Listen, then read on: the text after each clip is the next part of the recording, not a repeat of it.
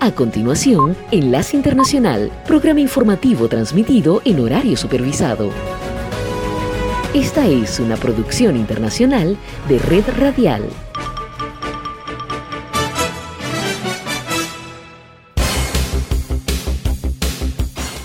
Aquí comienza Enlace Internacional. Saludos a nuestra audiencia en Caracas, Venezuela y el mundo, a través de nuestra frecuencia Sintonía 1420 AM y en Soy Ángela Montilla en la presentación. Bienvenidos.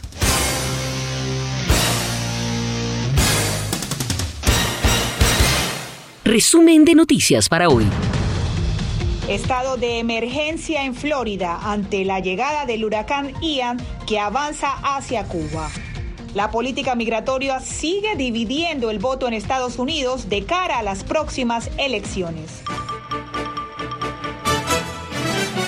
Enlace Internacional con Estados Unidos. El huracán Ian se desplaza por el Caribe y tiene en alerta al Servicio Nacional de Meteorología, especialmente en Florida. Allí saludamos a José Pernalete en Miami con la última actualización. José, ¿qué dicen los expertos? Acá precisamente eh, los conocedores dentro del Centro Nacional de Huracanes advierten que las horas siguientes son decisivas para el fortalecimiento o debilitamiento de este huracán cuya contundencia en estos momentos puede oscilar entre categoría 3 o 4. Es decisivo también lo que pueda suceder esta noche en horas cuando se aproxime a la isla de Cuba y posteriormente su desarrollo a través del trayecto que tiene. Intensas y continuas precipitaciones se produjeron en las Islas Caimán tras el paso del huracán Ian, recién formado este lunes y con trayectoria a través del Caribe.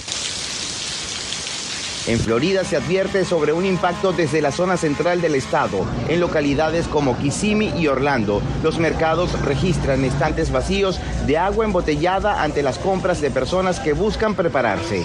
El trayecto del ciclón amenaza con inundaciones en zonas costeras. Podría trasladarse absolutamente más en la península o incluso más lejos de la península. Verán marejadas ciclónicas en lugares como el suroeste de Florida, a pesar de que se proyecta que la tormenta se encuentra a unas 100 millas de la costa del suroeste de Florida. Ya se han emitido órdenes de desalojo obligatorias. Otras jurisdicciones tienen sugerencias de evacuaciones. Las instrucciones de evacuación a menudo son complicadas. En la parte de la costa que se espera que vea afectada, hay dos cosas que me preocupan. Ante todo, es que no se ha tenido un gran impacto de huracán en mucho tiempo. Así que tenemos muchos residentes costeros que probablemente no tienen mucha experiencia con huracanes importantes. Además, esa parte de la costa oeste de Florida es increíblemente vulnerable a las marejadas ciclónicas. Además del contacto peninsular que va a tener el huracán Ian, se prevé que el trayecto vaya a desplazar a este fenómeno meteorológico hacia la zona continental del estado de Florida, hacia Georgia y Carolina del Sur.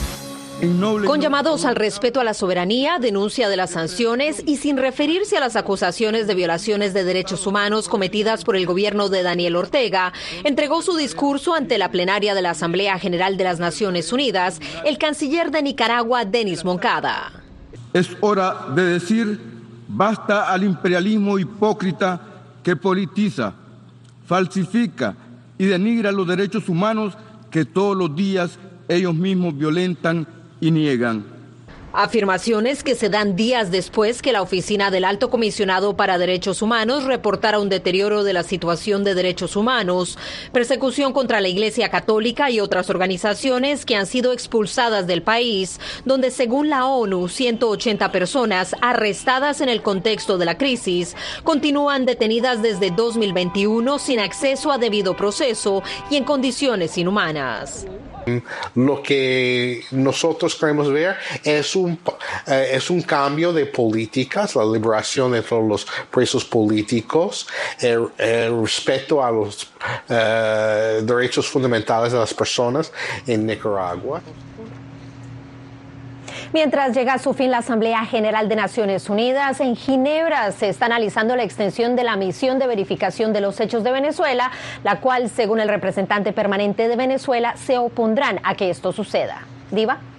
Gracias a Celia Mendoza por su trabajo en el marco de la Asamblea General de la ONU. Y precisamente apoyo financiero no reembolsable pide a la comunidad internacional. El ministro de Relaciones Exteriores de Costa Rica, Ángela González, conversó con él y nos presenta este reporte. Costa Rica no se da abasto para procesar más de 200.000 solicitudes de refugio por parte de nicaragüenses que huyen de este país sumados a una gran parte de las más de 1.200 organizaciones no gubernamentales a las que se les canceló su capacidad de funcionar y a los medios de comunicación que ahora operan desde allí.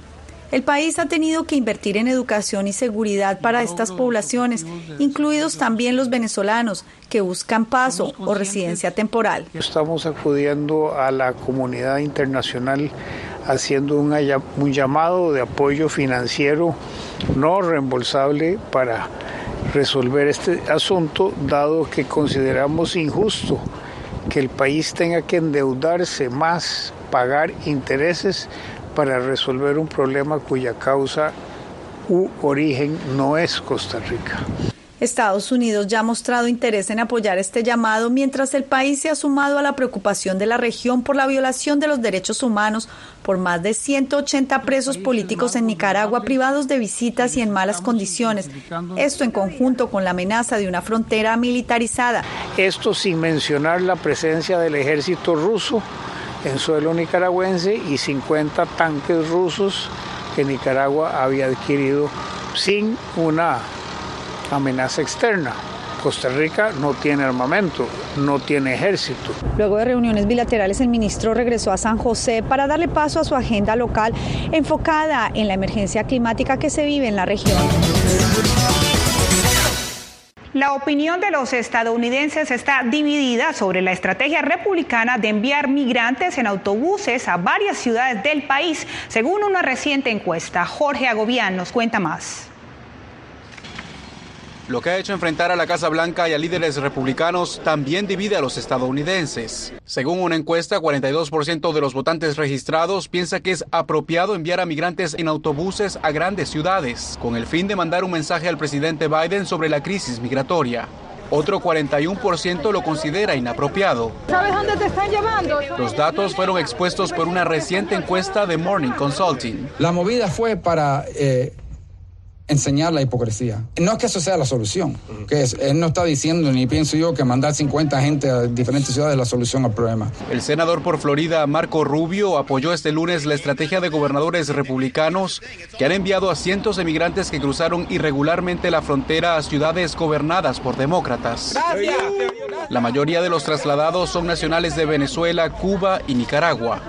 La Casa Blanca denuncia que los migrantes están siendo usados con propósitos políticos. ¿Se van a poner serios con ese problema o van a estar haciendo esas cosas para hacer juegos políticos? Están jugando juegos con nuestras vidas, con las familias de nosotros que están viajando a este país y eso es algo que el presidente Biden nunca va a hacer. La polémica ocurre a menos de dos meses de las elecciones legislativas de medio término en las que el asunto migratorio es una de las prioridades de campaña del Partido Republicano. Presidente Biden. La administración demócrata sostiene que apoya un sistema migratorio humanitario y justo, mientras se enfrenta a un número sin precedentes de cruces irregulares en la frontera. Enlace Internacional con la Música.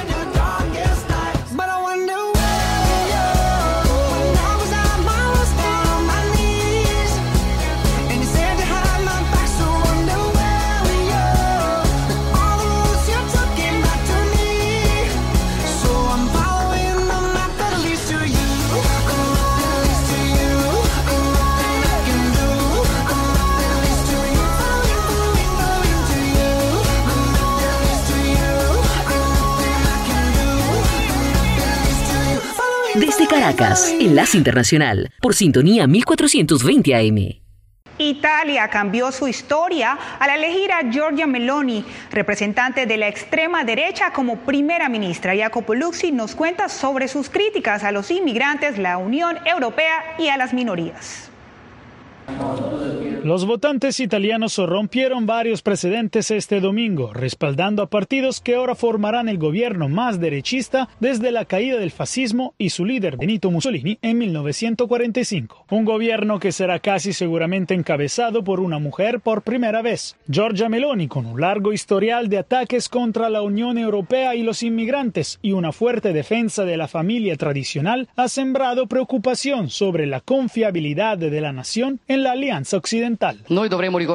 Debemos recordar que no estamos en el punto final, estamos en el punto de partida. Es a partir de mañana que debemos demostrar nuestra valía. Frente al abstencionismo más alto de la historia, solamente un 63% de participación y una izquierda muy dividida, Meloni y sus aliados ganaron las elecciones con solo el 44% de los votos. Según el analista Diego Battistessa, el apoyo de Italia al atlantismo no está en duda, pero la relevancia de Italia podría reducirse. Meloni se va a dar cuenta muy pronto que para poder mantener estable no solo el gobierno, sino también su coalición, que llamaríamos de derecha centro, ya no de centro derecha, será bastante importante mantener la línea que había sido trazada por Draghi y no acercarse a posiciones tan radicales como la de Orbán. Los desafíos serán muchos para el nuevo gobierno, en particular a nivel económico, frente a los mercados que por ahora no reaccionan con miedo a esta victoria.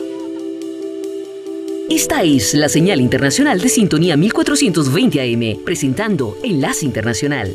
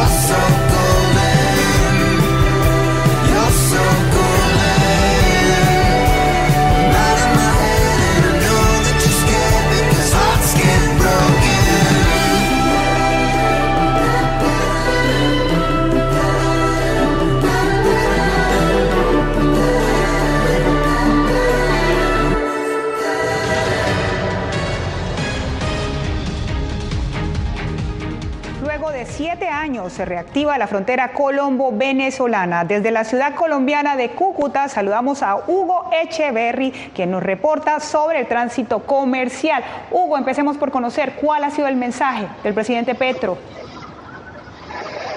Sí, buenas tardes, saludos eh, desde Cúcuta, Colombia a estudios.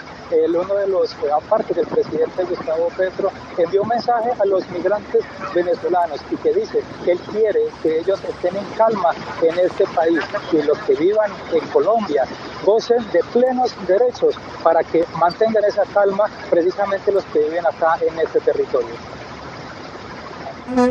Después de siete años de cierre de frontera y tres de relaciones suspendidas entre los dos países, se reactiva la actividad comercial entre Colombia y Venezuela con la apertura del cruce fronterizo en el puente internacional Simón Bolívar para vehículos comerciales.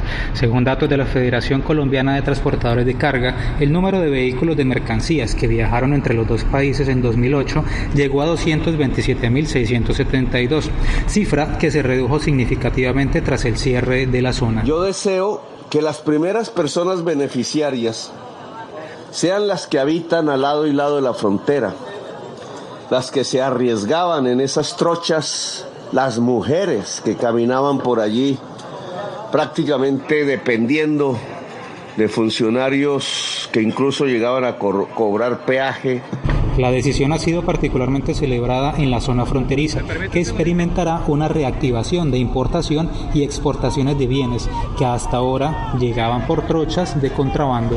Yo estoy seguro de que vamos a catalizar en forma muy coherente en cifras, en indicadores con visión de largo plazo. Una reactivación comercial que llegue a los 4 mil millones de dólares es la meta de este gobierno con miras a los 8 mil millones de dólares que años atrás se registraba, aseguró el mandatario colombiano. Según la Cámara de Comercio Colombo-Venezolana, este año podría llegarse a los 1.200 millones de dólares. nunca debió pasar. Jamás. De Venezuela son todos los hermanos. Dicen el, el, transporte general como era hace unos años atrás, uno podía pasar libremente con el carro y hacer su diligencia y volver. Con la reapertura del puente de tienditas, que también hace parte de esta reactivación comercial en las próximas semanas. Gracias a Hugo Echeverry. Y seguimos en Colombia porque centenares de personas salieron a protestar este lunes contra algunas políticas del presidente Gustavo Petro. Desde Bogotá, Jair Díaz nos reporta cómo transcurre la jornada. A menos de dos meses de la llegada a la presidencia de Gustavo Petro en Colombia, varios sectores convocaron una multitudinaria marcha en contra de un proyecto de reforma tributaria. Otras propuestas que causan revuelo en la oposición son el alza de los precios de los combustibles y el impuesto al consumo de plásticos de un solo uso. Que en la campaña política engañó al pueblo colombiano con mentiras que iba a ser el cambio, que, iba que íbamos a vivir sabroso en un mes y medio ¿Cómo será en cuatro años? Nos acaba nuestro país. Muchos ciudadanos afirmaron que salen a las calles a marchar porque sienten miedo de ser expropiados. Un gobierno que está proponiendo una reforma que, que tacha, que daña el derecho a la propiedad privada y hay que salir a exigir, a exigir nuestros derechos. Otros colombianos consideran que el gobierno de Petro solo lleva dos meses y no apoyan la movilización. No las apoyo, pero sí pienso que muchas personas creen que es culpa de Petro cuando las otras administraciones hicieron malos manejos. Para evitar un estallido social como el ocurrido en los años 2019 y 2020, autoridades pusieron alrededor de mil policías en todas las ciudades acompañando las manifestaciones. Un dispositivo de la Policía Nacional eh, muy completo eh, de acompañamiento a la marcha pacífica eh, por las diferentes vías. Enlace Internacional.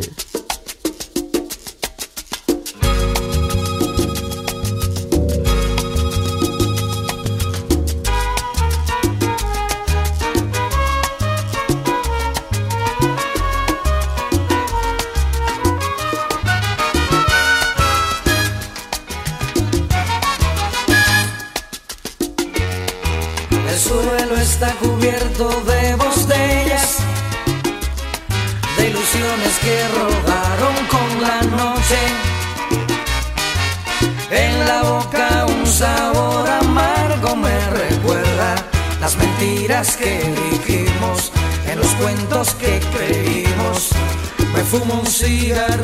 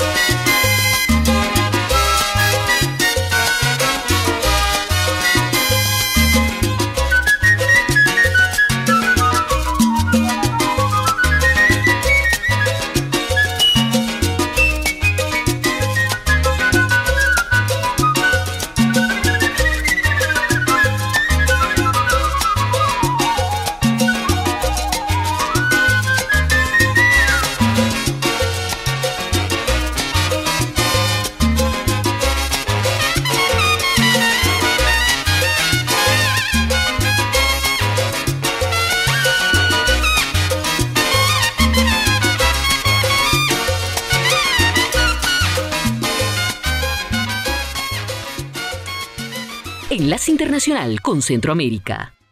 En Nicaragua, analistas coinciden en que numerosos candidatos oficialistas llevan varios periodos en sus cargos. Donaldo Hernández conversó con expertos de cara a las próximas elecciones municipales de noviembre. La actual alcaldesa de Managua, Reina Rueda, será la candidata del partido oficialista Frente Sandinista para ocupar nuevamente el gobierno municipal. Es su primera reelección y en periodos anteriores fue concejal y vicealcaldesa de la ciudad capital. Nos alegra continuar con este proyecto acompañando al comandante Daniel, a nuestra vicepresidenta, la compañía Rosario. Especialistas en temas electorales acusan al oficialismo de no practicar la alternancia en los gobiernos municipales. Hasta la fecha hay más de 40 alcaldes que han repetido en el cargo desde que el presidente Daniel Ortega llegó al poder, según una investigación del diario La Prensa publicada a inicios de año. La práctica política dentro eh, de las municipalidades en Nicaragua no es más que una repetición de lo que acontece a nivel estatal o a nivel, eh, a nivel general en el país. Para estas elecciones municipales del 6 de noviembre no se esperan muchos rostros nuevos en las candidaturas, según datos del Observatorio Urnas Abiertas. Otros especialistas critican que una vez más las elecciones municipales serán sin la participación de la oposición y sin observación internacional. En una relación de ganar-ganar con la familia presidencial y con la cúpula del Frente Sandinista. Más de 4 millones de nicaragüenses están llamados a las votaciones municipales para elegir a las autoridades de 153 alcaldías. Cuba aprueba el nuevo Código de las Familias que permitirá a personas del mismo sexo contraer matrimonio y adoptar hijos y la gestación subrogada, entre otras propuestas. El 66% de los cubanos votaron a favor del nuevo marco legal, según los resultados difundidos este lunes por el Consejo Electoral Nacional de la isla. La nueva normativa reemplazará a la vigente desde 1975 se declara emergencia nacional en Honduras. Todos los detalles en minutos.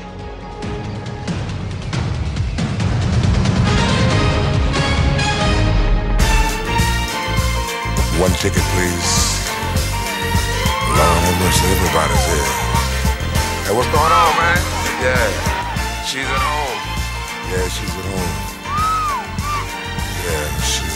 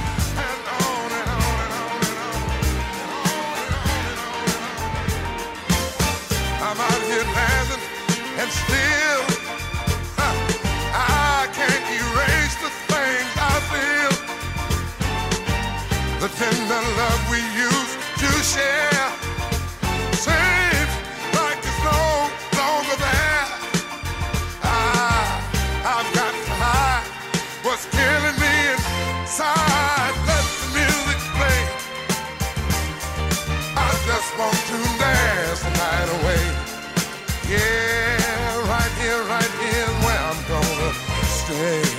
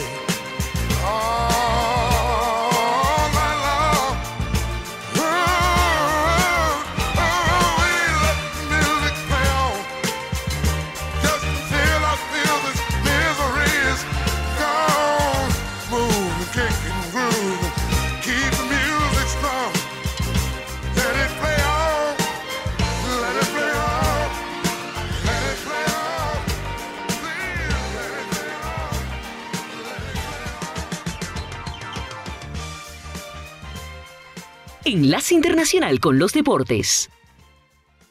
Y aquí en Argentina hablamos de la fecha número 21 que se cerró ayer lunes con dos partidos donde los visitantes golearon a los locales. Primero fue el turno de Colón de Santa Fe que como local perdió 4-0 frente a Argentinos Juniors. En el equipo local jugó Baldomero Perlaza de titular y salió en el complemento. Y en la visita ingresó Andrés Roa en el segundo tiempo y marcó sobre el final uno de los cuatro goles de Argentinos Juniors. Luego fue el turno de Aldo Civi de Mar de Plata, que de local perdió 3 a 0 frente a Central Córdoba de Santiago del Estero y ingresó en el segundo tiempo el colombiano Juan Cuesta, aunque no pudo torcer la historia. Así, el campeonato lo lleva dominando Atlético Tucumán con 41 puntos, lo sigue Boca con 39, luego Racing y Huracán con 37 para cerrar Gimnasia Grima de la Plata 36 unidades. Y ahora hablamos del retiro de uno de los argentinos subcampeones del mundo de la Copa Brasil 2014. Me refiero a Rodrigo Palacio, que a los 40 años le dijo adiós al fútbol profesional. Su último equipo fue el Brescia en la segunda categoría del fútbol italiano, pero hay que recordar que Rodrigo Palacio tuvo un exitoso paso por Boca Juniors, donde fue campeón de Copa Libertadores, y luego cinco años en el Inter, en el Genoa y en el Bolonia, siendo el jugador eh, argentino con más presencia por debajo nada más que de Roberto Sensini y de Javier Zanetti. Y Rodrigo se une ahora a su viejo amor, al básquetbol. Y es así que firmó para el equipo gariñano de la cuarta categoría de la Serie D de Italia para dedicarse al básquet amateur. Una pasión que tuvo de muy joven y que ahora se puede dar el gusto a los 40 años. Enlace Internacional.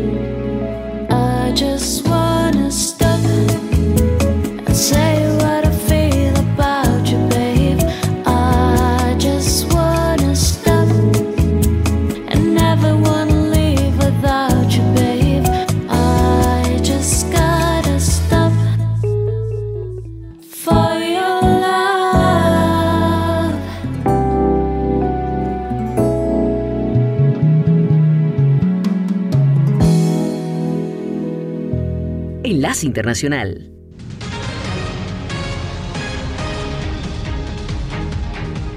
Honduras declara emergencia nacional. Óscar Ortiz nos cuenta sobre las muertes y los cuantiosos daños causados por lluvias torrenciales. 13 personas fallecidas y más de 15.000 damnificados es el saldo de las lluvias a lo largo de Honduras. Las evacuaciones continúan y aproximadamente 7.000 personas han sido trasladadas a albergues en distintos departamentos del país. El alto grado de vulnerabilidad en zonas cercanas a los ríos ha llevado a las autoridades del Sistema Nacional de Gestión de Riesgo a declarar una emergencia nacional durante 90 días, porque las precipitaciones continuarán. 17.000, más de 17.000 personas afectadas. De ellos, 13.000 personas están albergadas en diferentes departamentos y municipios del país. Están recibiendo la atención necesaria en los diferentes albergues. Esto hasta este momento podría variar el día de mañana. El informe de las autoridades revela que entre los fallecidos hay hombres, mujeres y niños. Además, reportan daños en zonas productoras y viviendas y vías de acceso bajo el agua. Miedo, ¿verdad? Han entrado en pánico y se han llevado sus cosas, ¿verdad? Eh, la, gente ya está en los albergues las que les cayó la casa. Unos están en, en, casas de particulares, otros en familiares, otros han buscado casas eh, donde alquilar, ¿verdad? Eh, la situación es difícil. Mire, tenemos aproximadamente más de 200 personas que están perjudicadas, ¿verdad? La presidenta de Honduras, Xiomara Castro, visitó este fin de semana uno de los puntos más afectados por las inundaciones, donde al menos 10 comunidades han sido evacuadas. Mientras tanto, las lluvias continuarán en los próximos días y las autoridades prevén más evacuaciones.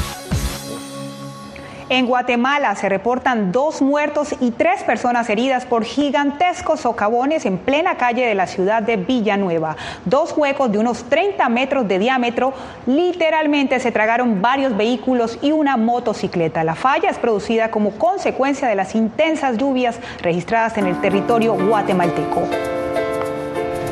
Desde Caracas, Enlace Internacional, por sintonía 1420 AM. Come on, my hand. I wanna contact the living. Not sure I understand this road I've been given. I sit and talk to God. And he just laughs at my plans. My head speaks a language I don't understand. I just wanna feel real love, feel the home that I live in. Cause I got too much life running through my veins going to waste. I don't wanna die, but I ain't keen on living either. Before I fall in love, I'm preparing to leave. her Scare myself to death. Why I keep on running before I've arrived. I can see myself coming. I just wanna feel real love, feel the home that I live in. Cause I got too much life running through my veins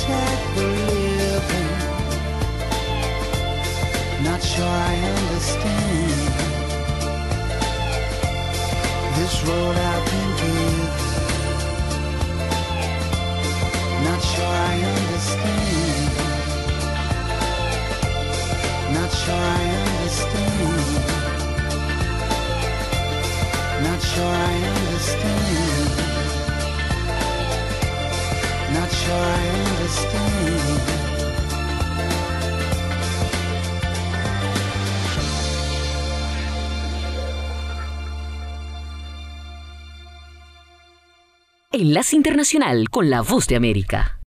Desde la Voz de América en Washington les informa Tony Cano. El huracán Ian se fortalecía mientras se acercaba al extremo oeste de Cuba este lunes, siguiendo una trayectoria que lo llevará a impactar la costa oeste de Florida como un ciclón de categoría 4 para el miércoles. Se pronostica que Ian azotará Cuba como huracán de categoría 3 y luego adquirirá fuerza de un ciclón de categoría 4 con vientos máximos de hasta 225 kilómetros por hora sobre las aguas cálidas del Golfo de México para después impactar Florida. Tampa y San Petersburg parecen estar entre los objetivos para su primer impacto directo de un gran huracán desde 1921. La NASA informó este lunes que sacará su gigantesco cohete lunar de su plataforma de lanzamiento en Florida y lo devolverá al edificio de ensamblaje para protegerlo del avance del huracán Ian, cuyos vientos reforzados se prevé que azoten el Centro Espacial Kennedy más adelante en la semana.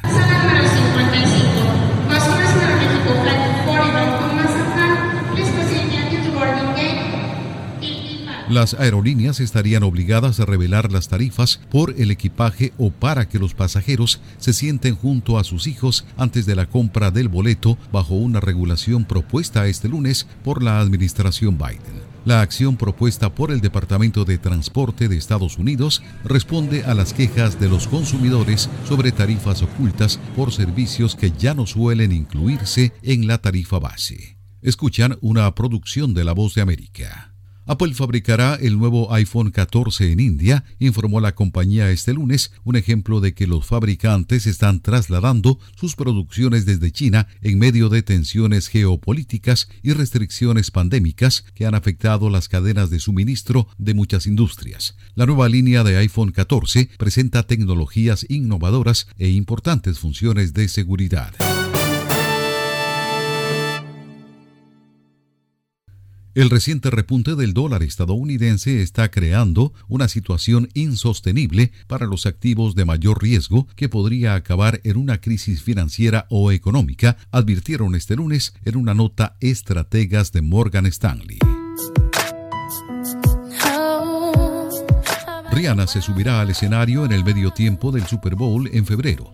La cantante, que declinó ser el espectáculo del medio tiempo en 2019, en solidaridad con Colin Kaepernick, encabezará el Super Bowl de 2023, anunció la NFL en conjunto con Rock Nation de Jazz C y Apple Music. Rihanna publicó una imagen en Instagram con su abrazo extendido sosteniendo una pelota de fútbol americano. Desde la Voz de América en Washington les informó Tony Khan. Cordiales saludos a nuestra audiencia desde Washington. Soy Yoconda Tapia y hoy en Conversando con la Voz de América abordamos el tema de la creciente ola de migrantes que llegan a Costa Rica, la mayoría tan solo de paso hacia el norte del continente, generando una crisis para el gobierno y esa nación. Para poner el tema en contexto y en el marco de la Asamblea General de la ONU en Nueva York, nuestra colega Ángela González entrevista al canciller costarricense Arnoldo Andretti Noco. El tema de la migración es uno de los grandes desafíos internacionales que tenemos. Costa Rica tiene una característica distinta a los demás países en el sentido de que es país anfitrión y recibe la migración de los países vecinos. Tenemos dos grupos de migrantes fuertes en este momento. Por un lado, los que nos entrega Panamá en la frontera sur, que se acompañan hacia la frontera norte. Ahí estamos hablando de unas 160 mil personas por año eh, muy vulnerables, son familias, son mujeres, son niños que transitan por el país para seguir su marcha hacia el norte. A veces se quedan unos días, semanas o meses en el país para ver si pueden eh, acumular algunas reservas o recursos financieros para continuar su marcha por cuanto en Nicaragua se les cobra por el paso. Ese es un grupo. El otro son los que inmigran para quedarse en el país. Ahí estamos hablando que recientemente, de los últimos años, tenemos unas 200 mil solicitudes de refugio en proceso con poca capacidad administrativa para procesarlos. Hay un tiempo de espera de más de 8 años desde que se presenta la solicitud para el examen del expediente.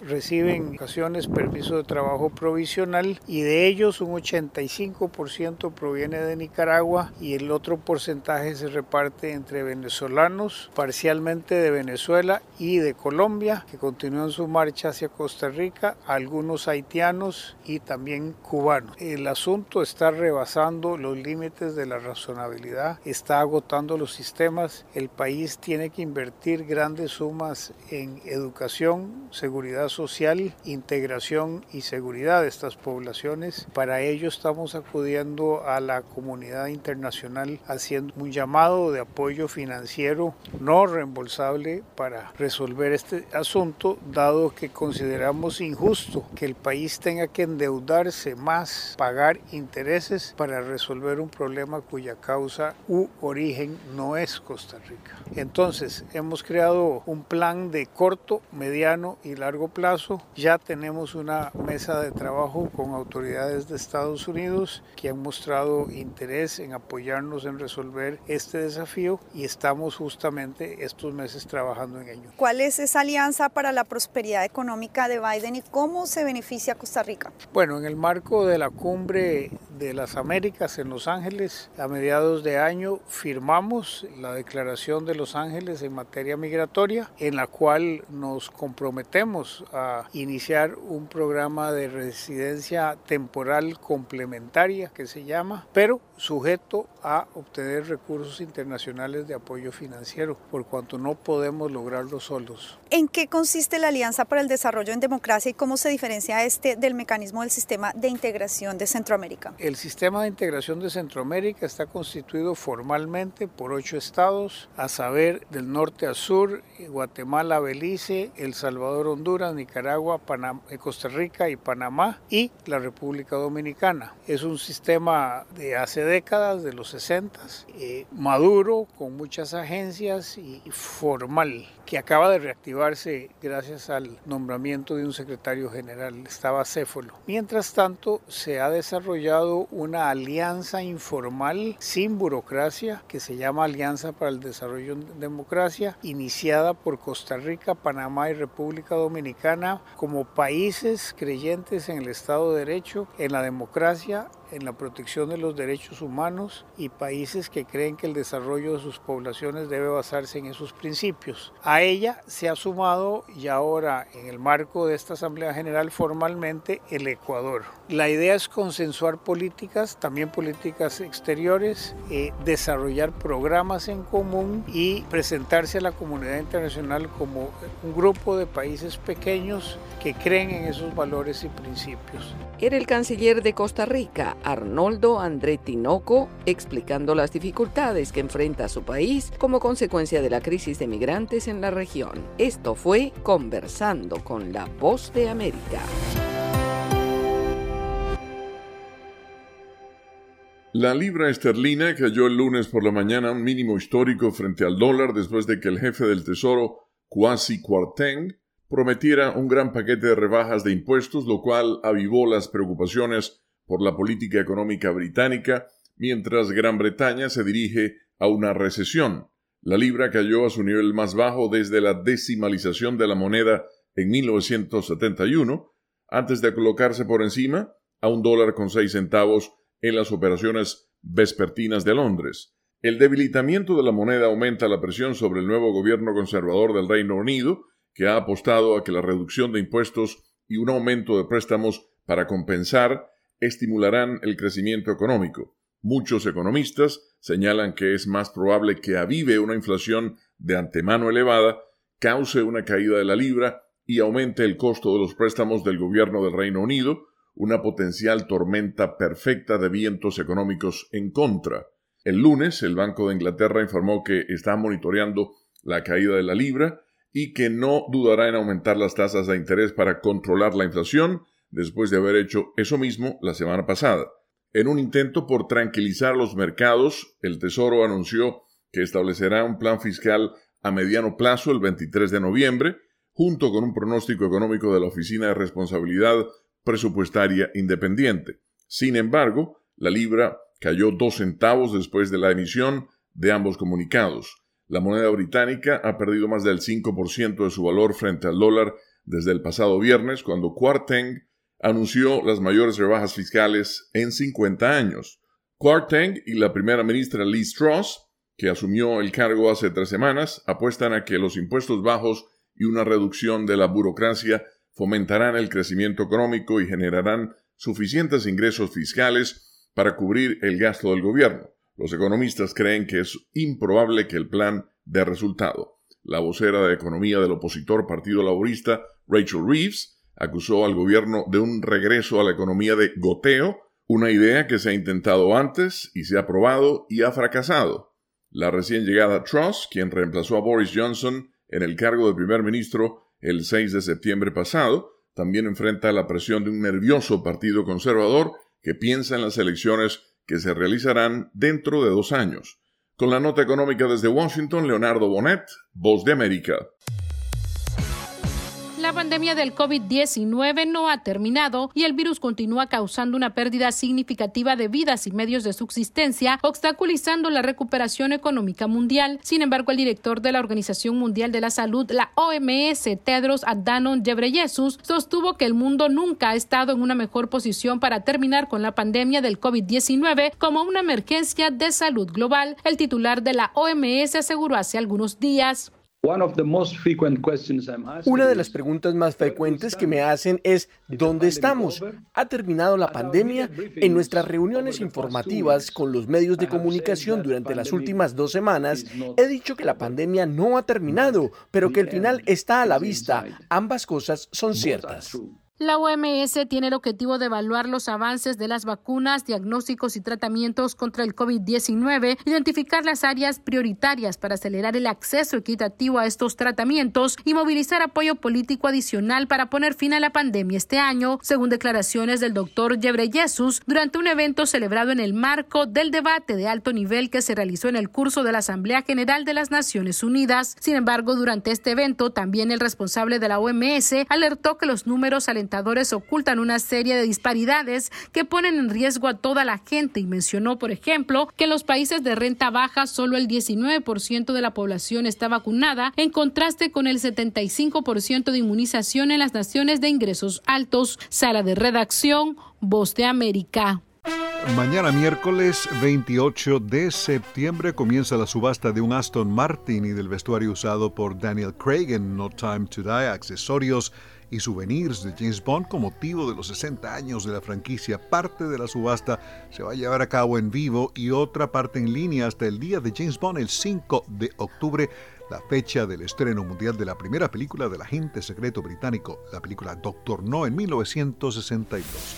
El Aston Martin es una de las ocho réplicas construidas para la película protagonizada por Daniel Craig y Ana de Armas y se prevé recaudo de unos 2 millones de dólares. También se van a subastar una claqueta firmada de No Time to Die, vestuarios del uh, Rami Malek y atuendos usados por Daniel Craig en su última aparición como James Bond. También hay otros vehículos, relojes y accesorios de diferentes películas de 007. Las ganancias de ambas subastas de 60 años de James Bond se destinarán a organizaciones benéficas. Entre tanto, se continúa especulando quién va a ser el próximo actor que interprete a James Bond. Es prácticamente seguro que no será una actriz. La cantante de Barbados, ganadora de un premio Grammy, Rihanna, actuará en el espectáculo de medio tiempo del Super Bowl en el mes de febrero de 2023 en Glendale, Arizona, uno de los espacios más codiciados en el calendario musical estadounidense. Previamente se han presentado en el medio tiempo del Super Bowl Michael Jackson, Prince, Beyoncé, Missy Elliott, Lady Gaga, los Rolling Stones, Paul McCartney, Madonna, Bruce Springsteen y The Who. El mayor evento del fútbol americano se llevará a cabo en el State Farm Stadium de Glendale el 12 de febrero. La Liga Nacional de Fútbol llegó a un acuerdo de varios años con Apple Music para patrocinar el show de medio tiempo del Supertazón. Los términos financieros del acuerdo no han sido revelados. Cuenta la leyenda, esto es verídico, en 1964 Lucille Ball, propietaria de Desilu Studios y la primera mujer en gerenciar uno de los más importantes estudios de Hollywood para esa época, buscaba ideas que pudieran ser desarrolladas para nuevas series y contrató a dos libretistas para que presentaran pilotos. Gene Roddenberry, que presentó Viaje a las Estrellas, Star Trek, y Bruce Geller, que presentó Misión Imposible. Desilu le llevó el proyecto a CBS, pero fue rechazado. Entonces lo llevó a NBC, quienes ordenaron un segundo piloto titulado Where No Man Has Gone Before, y luego una temporada completa del programa pero la junta directiva de Desilu canceló Star Trek por lo que en ese momento dijo eran cuestiones presupuestarias. Lucy, sin embargo, creyó en la visión del creador Gene Roddenberry y aplicó su autoridad para anular la decisión de la junta directiva dando luz verde a que continuara la producción de Star Trek, así que gracias a Lucille Ball existió Viaje a las Estrellas. Alejandro Escalona, Voz de América.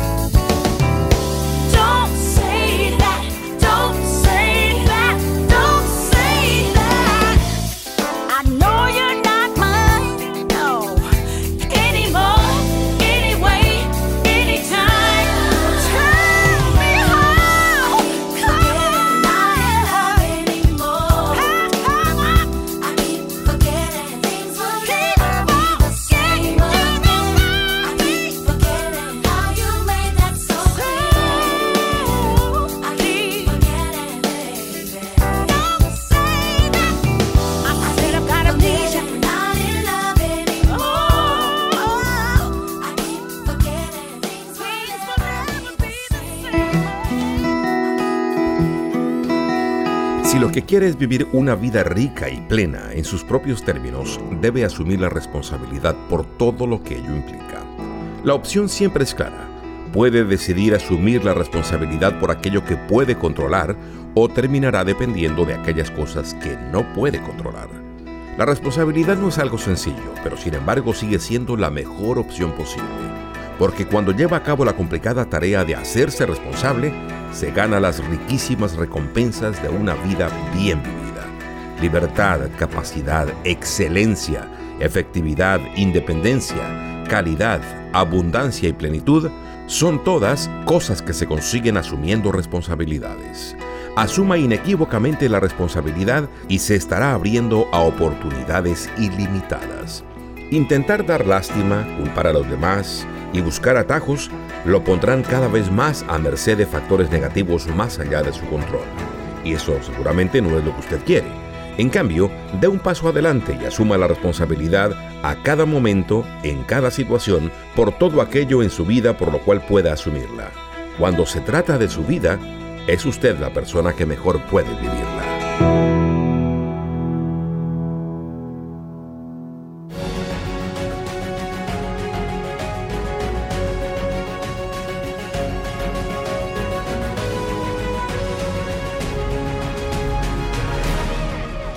Radio Sintonía 1420 AM y Red Radial presentaron Enlace Internacional. Regresaremos mañana con noticias, entrevistas y buena música. Enlace Internacional, síganos en Twitter con arroba cdncall y en internet www.redradial.co.